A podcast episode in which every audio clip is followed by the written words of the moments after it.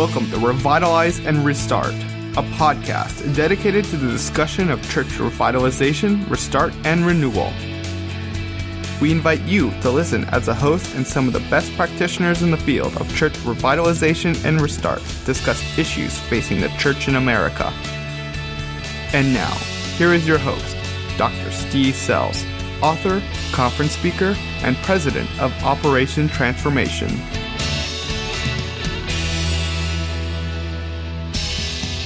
Welcome to another installment of Revitalize and Restart, a podcast brought to you by Operation Transformation, a church revitalization ministry based in Salisbury, North Carolina.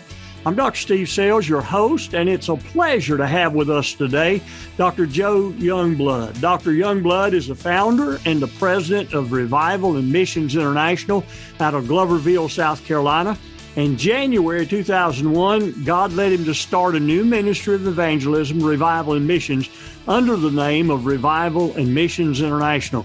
He served as the founder, director, and president of this ministry. He served at, uh, before that as a contact or contract consultant with the Church Multiplication Group out of uh, South Carolina Baptist Convention in 2010 and in church revitalization and was instrumental in the development of the intentional church multiplication project, uh, process there. In June of 2016, God led uh, him to do church health and strengthening ministry through his ministry, and he returned full time to his ministry in January 1, 2017. Welcome, Dr. Youngblood. Thank you so much. It's an honor for you to be with us today. Well, thank you, Dr. Steve, for the privilege, the honor of being with you. Uh, truly thank the Lord for the day you and I got to meet and appreciate tremendously the ministry God's entrusted you and the many pastors and many, many churches you've helped in revitalization. And thank you for letting me be a little small part. Amen, brother. And I appreciate you because of uh, you've been such a help to me and a mentor in some respects uh, in this thing of church revitalization. Well, today we're going to be discussing, I think, a very, very important topic, and that is leading cultural change in the local church. Uh, tremendously important uh, topic because it seems as if uh, culture and our the way we deal with culture in the local church is is wreaking havoc in some situations. So let's just jump right in and have a discussion about the need and the essentiality of of uh, cultural change uh, as it relates to church revitalization. Uh, Dr. Youngblood, I, I, think it's so important as we begin for us to understand the concept of culture. Uh, talk to us a little bit about that. Tell us what you uh, want to say to us about what the culture of a local church really is and means? Every church has its own unique individual culture. The Oxford Dictionary defines culture as the attitudes and behavior characteristics of a, a social group. Hmm. And what that applies to the church, when we talk about church culture, it is the way they do church. It's the attitudes and the behaviors of the members as it relates to their understanding of how to do church. And many times, culture will trump everything. We've all heard that culture will trump vision, but it goes much more beyond that. Culture, if it's led properly, becomes a great force for fulfilling the Great Commission. But if it's not dealt with properly, it leads to conflict and confusion and bad confrontations in the church. So, in essence, culture is the behavioral attitudes that uh, make up the ministries of the church. Amen. Uh, so, actually, what you're saying is that that culture um, kind of shapes what that church is and what they're about and where they're headed. Well, yeah, you're exactly right the church's culture is who they are. Mm-hmm. Okay. Yeah. It it's not so much what they believe as far as doctrine. It is what their behaviors based upon their spiritual attitudes. Mm. So it's how they do church. Mm.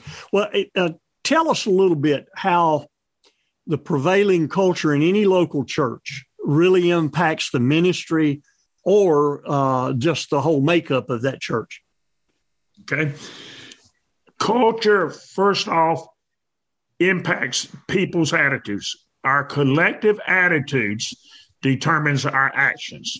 So culture is the behavioral attitudes of that particular congregation. Hmm. An example being, if in their culture they have become a criticizing culture, fault finding culture, backbiting, that is how they relate to each other. And that other churches, it's not so much they are backbiting critical, it's as much as they're confrontational culture, hmm. that they confront and deal with issues not out of a sense of the understanding of the vision. It's that, well, they expect everything to be confrontational and they're surprised when they don't have it. Now, it goes beyond just that. let me try to illustrate. We all know the Great Commission has two components. First part is win the lost, evangelize lost. Second component is disciple to save. Well, pastor after pastors will come to a church and we'll ask them, "Are you do you have an evangelistic culture?" They say yes, but most likely they don't have it because they look at the one or two baptisms they have a year, and they look at the fact that they put the gospel message in on their website, maybe in, in their bulletin, put put it on a, a sign or something like that. But it's not evangelist because the behavior of the church doesn't leave the church property and go out into the community. Uh huh. Uh huh. So uh, that that so the prevailing culture in a church, as we said a moment ago, basically gives direction to where that church is going, how that church even impacts its community. Is that is that safe to say that? Yes, sir. Very much. Because culture is their attitudes uh, and their behaviors. The old statement is attitudes determine actions is very true. Hmm. And because they have a culture often that is internal, it won't allow them to be external to, to carry the Great Commission to the community. Hmm. They may have a culture that's long term on Bible study rather than biblical discipleship. Hmm. So they default to studying scripture rather than producing biblical disciples. Hmm. Well, let me let me kind of back up a minute and uh, let's let's talk about this. How does the prevailing culture in society affect the culture within a church? It does have impact Scripture tells us not to be worldly, not to follow after the trends of the world. Unfortunately, we're human beings living in a fallen world, so those do come into into our our attitudes, into our thought processes, to our behavior. And so often those thoughts are brought into the community. And so secular values, secular thought processes determines more of the culture than scriptural truth and scriptural uh, proclamation. Mm-hmm. So if if um, say say a church is, is has been invaded by more of a secular culture, uh, how in the world can can you work through that to bring about uh, a real impact on on a community with the gospel? If if um, I guess what I'm asking is, how can a pastor uh, deal with that kind of a, a, a cultural uh, emphasis in that local church in, to enable it to become the kind of catalyst to change people's lives in the community if it's inundated with the culture of the world?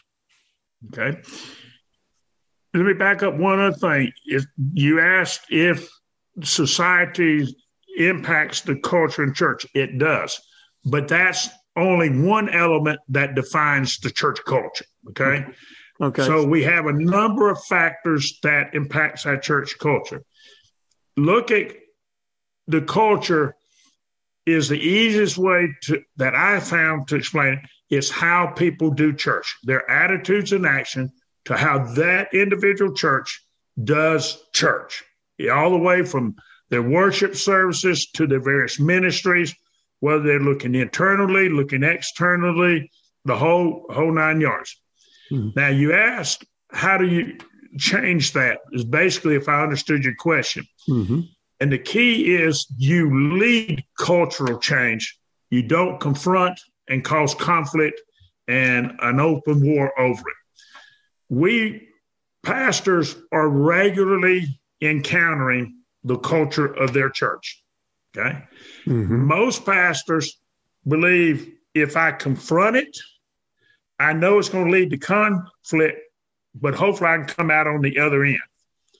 Rarely is that true. Most time that culture is so ingrained, the pastor end up leaving before he could ever mm-hmm. lead there. So what scripture teaches us and what I've been dealing with culture issues since the middle 80s when I first got into church conflict. When I first got conflict, really, I realized there's two things that cause most church conflict. It's a violation of the individual's core values, and then it's violation of the church culture. Yeah. Those two things are at the heart of the vast majority. So don't confront those. The Bible teaches us lead. Look at the 23rd Psalm. The Lord is my shepherd, I shall not want. He leadeth me. And we are the under shepherds. Christ is the great shepherd. We're the under shepherd. And God has entrusted to a pastor that local congregation. He's the under shepherd, and he is to lead them beyond their culture. Hmm. Okay, if if um, it, it, can you uh, tell tell us this? Uh, this is I don't know how I want to word this. Is there ever a time when a church culture literally kills the church? Not only is it possible, I believe most dying and dead churches, culture is one of the major influences for why it's dying and dead. So, so some church cultures is much more difficult to lead through than than other church cultures. Would you say that? Yes, most definitely. Let me try to give you an illustration of how church culture can be led through. Okay. Okay. Church I was a member of when after I left the pastorate, I joined this particular church. If you put the leadership of the church and asked them if they were an evangelistic church, every one of them said yes and they'd passed the lie detector test. But they wasn't. They baptized six, eight people a year. New pastor came. This man understood clearly how to lead past uh, culture. He himself was a tremendous gospel witness. And so he would share the gospel during the week. And on Sunday, he'd tell stories of what he'd done during the week. On mm-hmm. several occasions, he'd tell how I met this person at the meat market. I met this one here, tell how they come to know the Lord. And then said, by the way, would you stand up? And the church visually saw it. Then he celebrated that when he did uh, baptisms. He lived it out by taking members, key members of church with him when he felt he was going to have an opportunity to share the gospel. He preached it consistently. In a short while, and short being about a year, it went from a church that believed in evangelism to a church that was evangelizing. And that, that second year of there, they baptized a church of about 250 baptized over 40 people that year. Mm, wow. That uh, brings to mind a, a, a, fellow that I know, um, and and probably one of the best preachers I, I, I know of, one of the most evangelistic individuals that I've ever met. He is tremendously, uh, he's a great soul winner, a great soul winner but he's had difficulties in three churches because he went into those churches. Uh, now, I don't know whether they thought they had an evangelism culture, a culture of evangelism or not. But he went into those churches, and it kind of fits the same bill you're talking about. They had four or five baptisms the year before he got there. Well, when he got there, this guy was winning people to the to the Lord left and right, and he was sharing it and trying his best to get the people to uh, become involved um, in, in evangelism and winning people to Christ. But he never lasted in any of these churches, all three of them, for over a year. Each church, one was nine months, one was about 11 months, one was right at a year, a whole year. And because uh, it, it, it came to a point that they did not want him evangelizing anymore. So my question, I guess, is this, and actually what he's doing now, starting his own church. He's starting a church that he believes that he can build it off of off of evangelistic emphasis and train the people from the beginning. I guess okay. what I'm asking is this. Right. Here to you, brother. Most likely he's going to be successful planting that church. Yeah.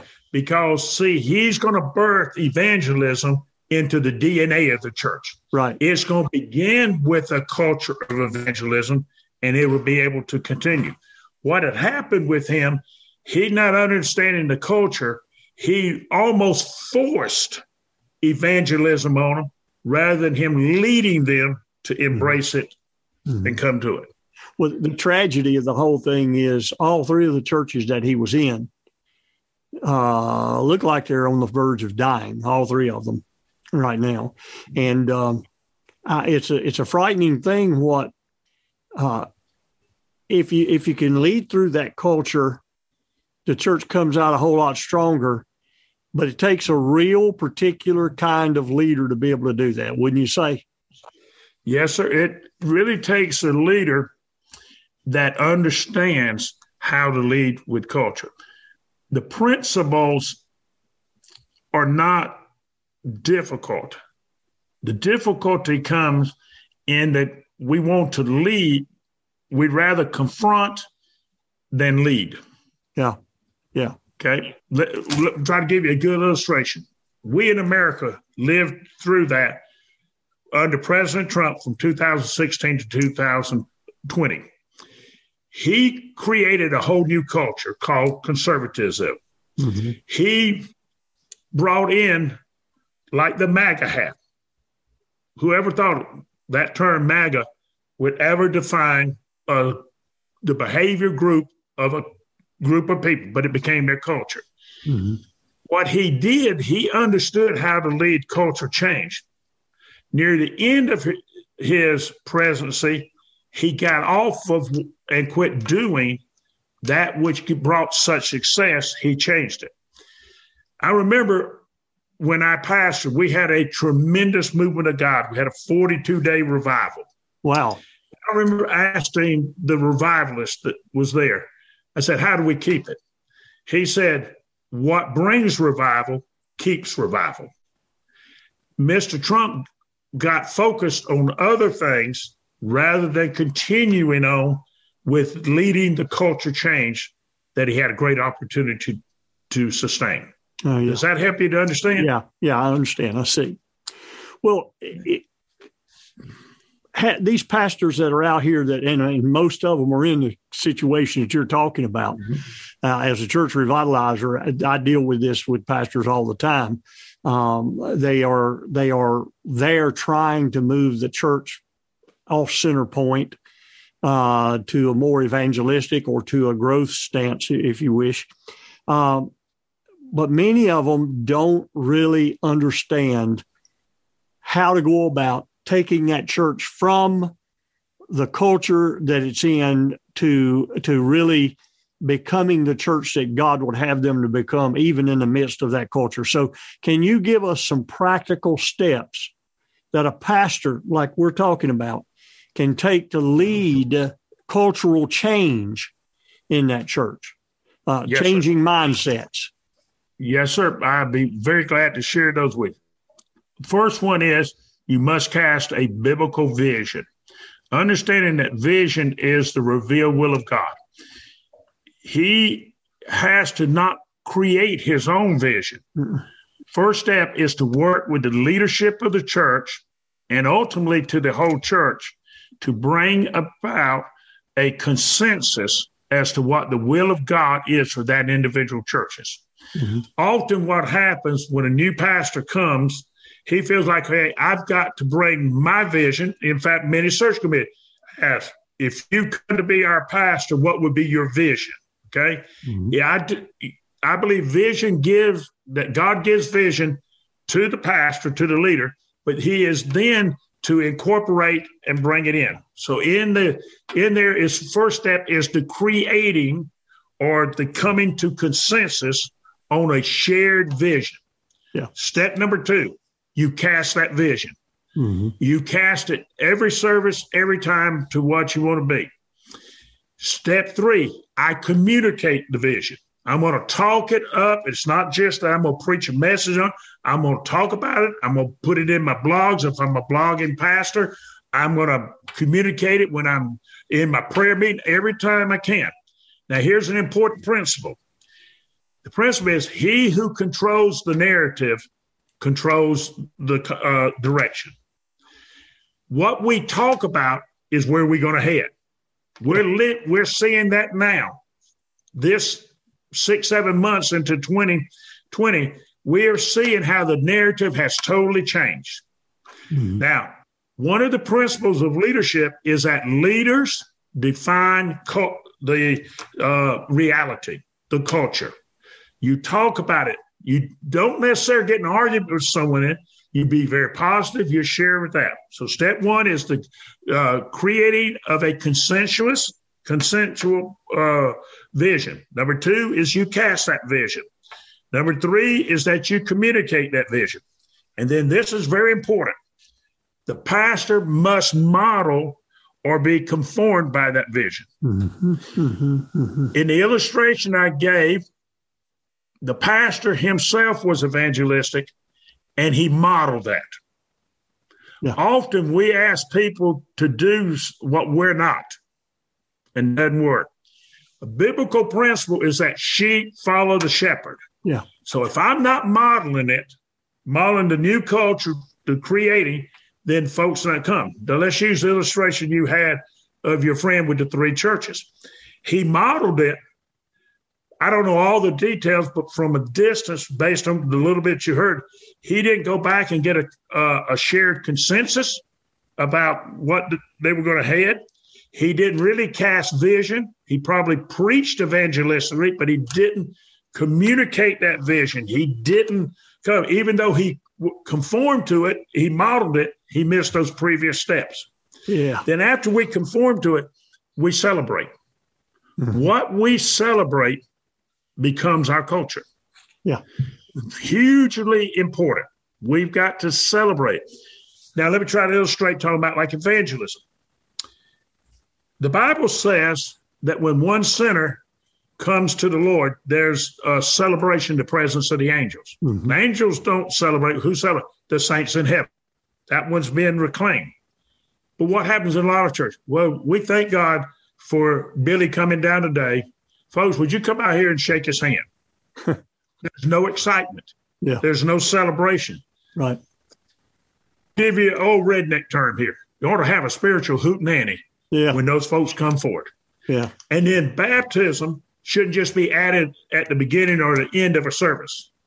Make it the most positive thing because this person was on the road to hell. Mm-hmm. They're they've been transformed by the power of the gospel, cleansed of their sin.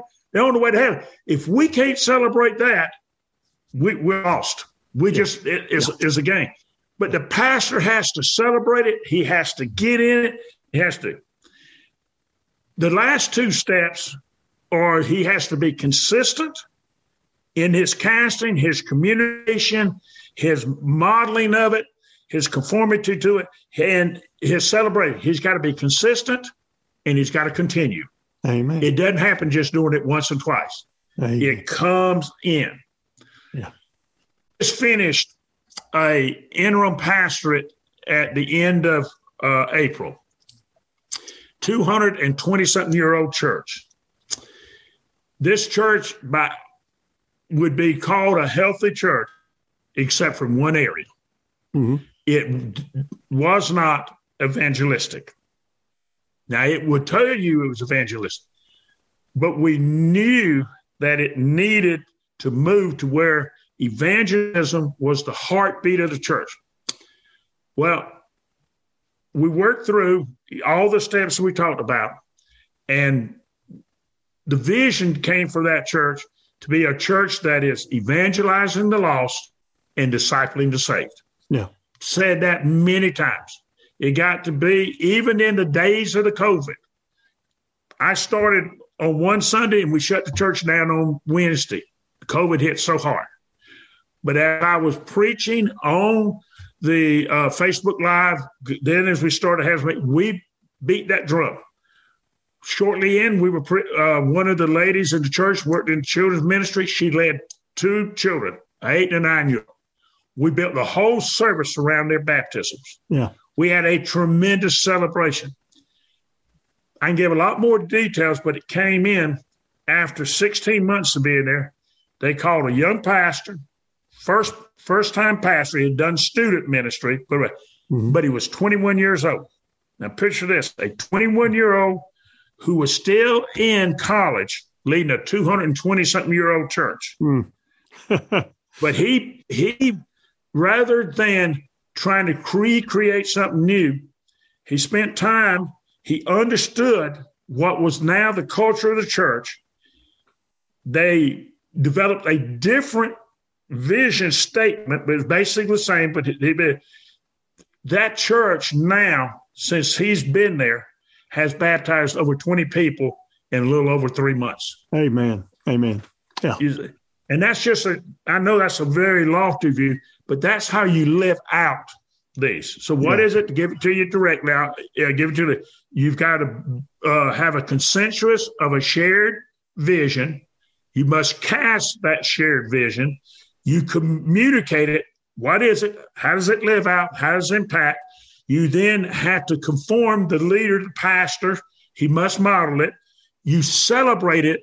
Then you continue continuously down the road you were. Amen. I mean, man, that's that's good stuff. You know, um, it's amazing that uh, I, I didn't completely know where you were going to go with that, but what you what you just shared is exactly what uh, I was taught. Uh, I, I, went to I was pastoring a a church that was a good considered a very good church. last church I pastored, in fact, I was there almost 16 years, and it was a great great church. But and they had the attitude or the the identity of being an evangelistic church but they were not that that evangelistic. It's a great church, wonderful people, great singing, great worship. It was always really a great time to go to church.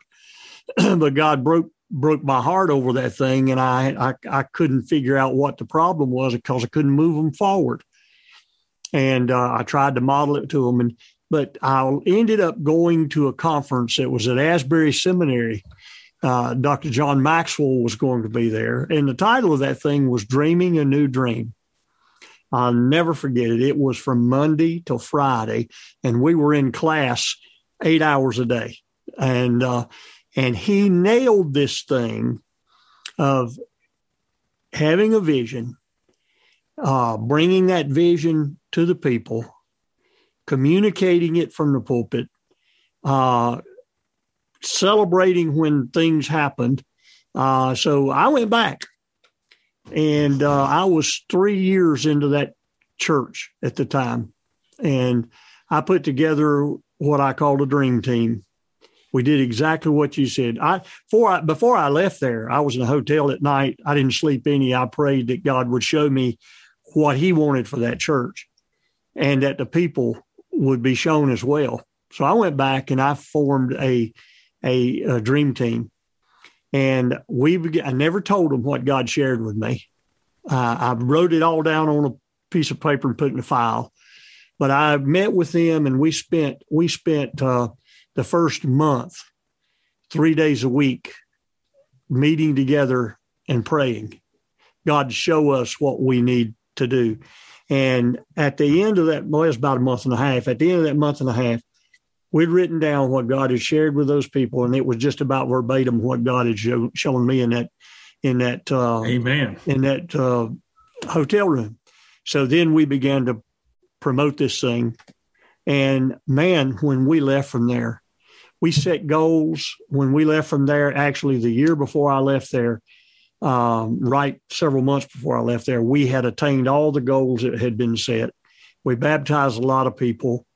Uh, people came to Christ. We trained a lot of people in evangelism, EE, and and the church is going strong today. But it came about from what you said.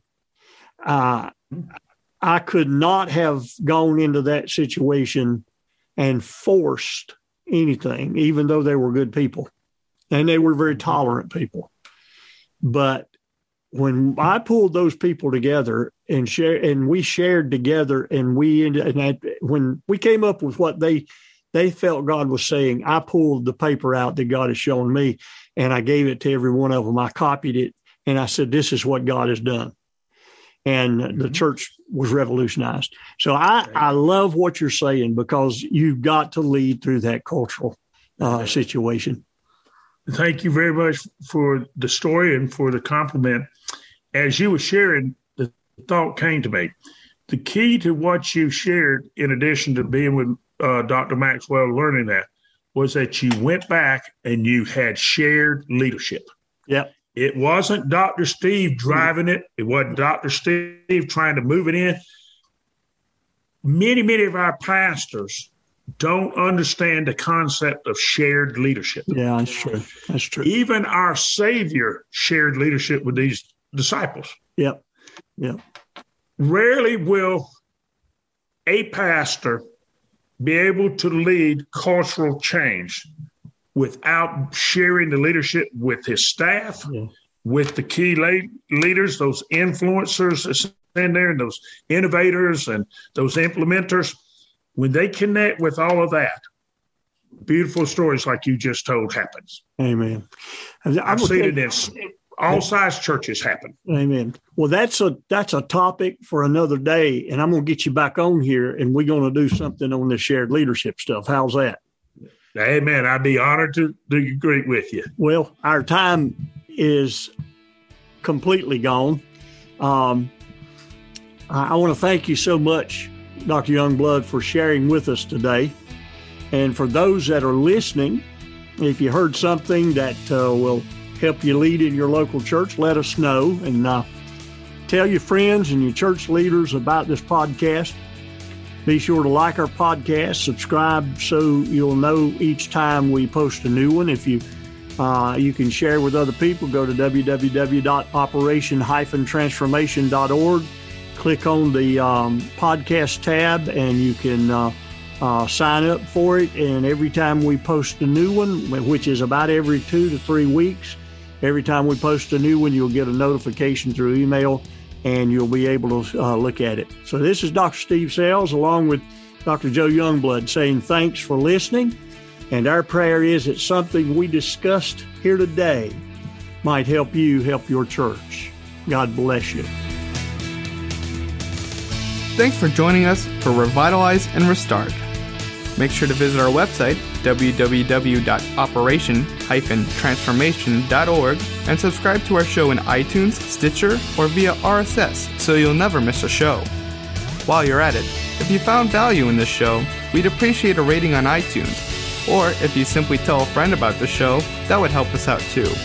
Don't forget to join us next time, and again, thanks for listening.